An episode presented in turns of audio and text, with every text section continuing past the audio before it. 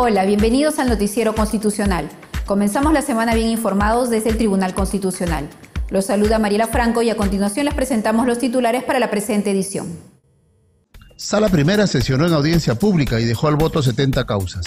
Magistrado Pedro Hernández realizó dos audiencias públicas. TC difundió extractos de sentencia en quechua aymara y ayánica. Presidente del TC recibió visita protocolar del presidente del Fuero Militar Policial. Incorporan a vicepresidenta del TC a la Asociación Peruana de Derecho Constitucional. La Sala Primera inició sus audiencias públicas del 2024 y luego de escuchar los informes orales de los abogados dejó al voto 70 causas. A continuación la nota. Un total de 70 causas procedentes de varias jurisdicciones del país quedaron al voto luego de sesionar en audiencia pública la sala primera del Tribunal Constitucional que preside la magistrada Luz Pacheco Serga. El acto procesal se inició a las 9 y 30 de la mañana con la demanda de habeas corpus del expediente 2416-2012-HC, interpuesta por un interno, quien dio su informe de hecho desde el establecimiento penitenciario de Puno, contra la primera sala penal de apelaciones en adición liquidadora de la Corte Superior de Justicia de Ucayali, porque no se habría respetado el derecho a la defensa y a la debida motivación de las resoluciones judiciales. La sala primera, integrada por los magistrados Luz Pacheco Serga, presidenta, Manuel Monteagudo Valdés y Pedro Hernández Chávez, dejó al voto 69 procesos de habeas corpus y un proceso de amparo provenientes de Apurímac, Arequipa, Ayacucho, Cajamarca, Cusco, Huaura, entre otras ciudades del país. Los magistrados no solo escucharon los informes orales de los abogados de ambas partes, sino que formularon una serie de preguntas para un mejor resolver. La audiencia pública fue transmitida a través de la página web institucional y redes sociales de la institución. El magistrado Pedro Hernández sesionó en dos audiencias públicas y dejó al voto seis procesos constitucionales. A continuación los detalles.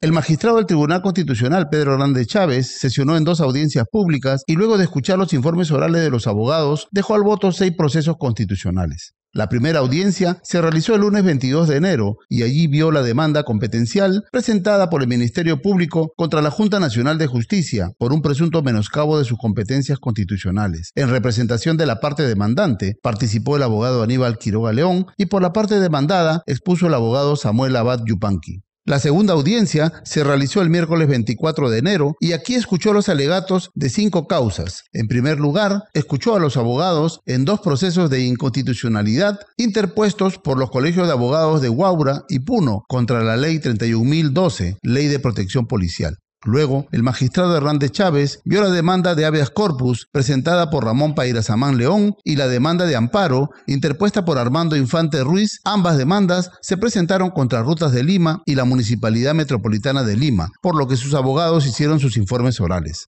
Al término de la audiencia pública, el magistrado dejó al voto dos procesos de inconstitucionalidad, dos procesos de habeas corpus y un proceso de amparo. Las audiencias fueron transmitidas por nuestro portal web institucional y redes sociales. El Tribunal Constitucional difundió extractos de una sentencia en quechua, ayánica y aymara en el que resalta que la consulta previa es un derecho fundamental de los pueblos indígenas. A continuación la nota.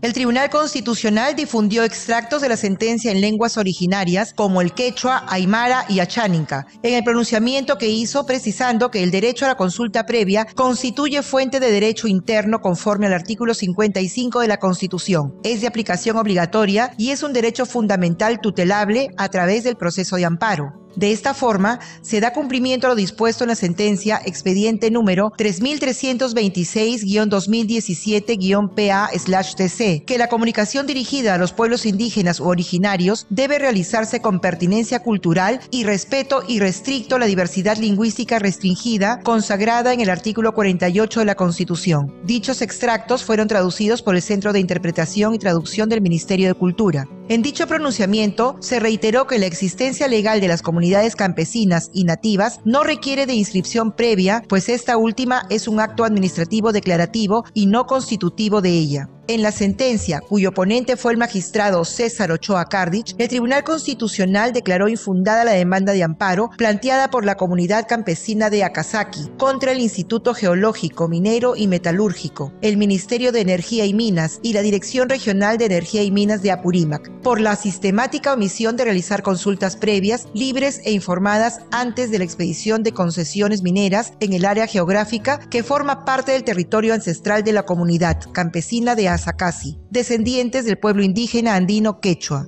El Tribunal Constitucional reiteró que el otorgamiento de una concesión no autoriza a que inmediata o directamente se inicien actividades de exploración o la explotación y por ende dicho acto administrativo no constituye per se un supuesto de afectación directa que deba ser consultado previamente. Sin embargo, precisa que la concesión sí debe ser objeto de consulta previa cuando se advierta que afecta directamente a un pueblo indígena originario, es decir, cuando existe evidencia razonable de que exista riesgo ambiental o que pueda generarse cambios relevantes y directos en su territorio o su estilo de vida, bases de su cohesión y existencia social. Por ejemplo, casos de desplazamiento forzado, supuestos de división de comunidades, fractura de su tejido social, etc.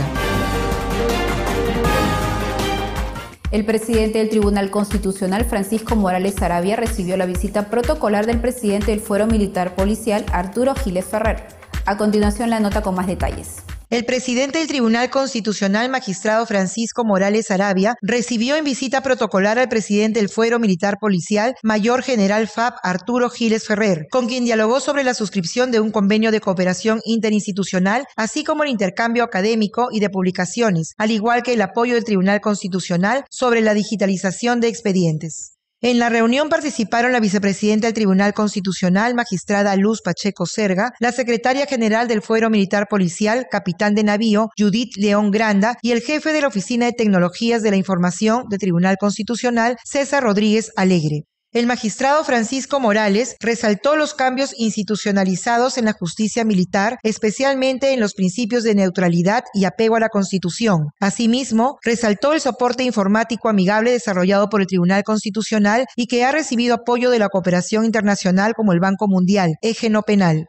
Por su parte, Arturo Giles destacó que en el año 2009 una sentencia del Tribunal Constitucional reconoció la constitucionalidad de la justicia del fuero militar policial, que al año registra 15.000 expedientes a nivel nacional. Aseveró que cuentan con revistas de publicación trimestral y otras publicaciones, por lo que propuso el desarrollo de actividades académicas en conjunto y el apoyo para la suscripción de un convenio de apoyo informático. Tras la reunión, tanto el presidente y la vicepresidenta del Tribunal Constitucional, Francisco Morales y Luz Pacheco, respectivamente, recibieron de manos de Giles Ferrer la moneda conmemorativa del patrono del fuero militar policial. También hubo la entrega recíproca de libros y revistas institucionales. Además, los visitantes pudieron conocer la nueva sala del Pleno, ubicada en el quinto piso de la sede institucional en San Isidro.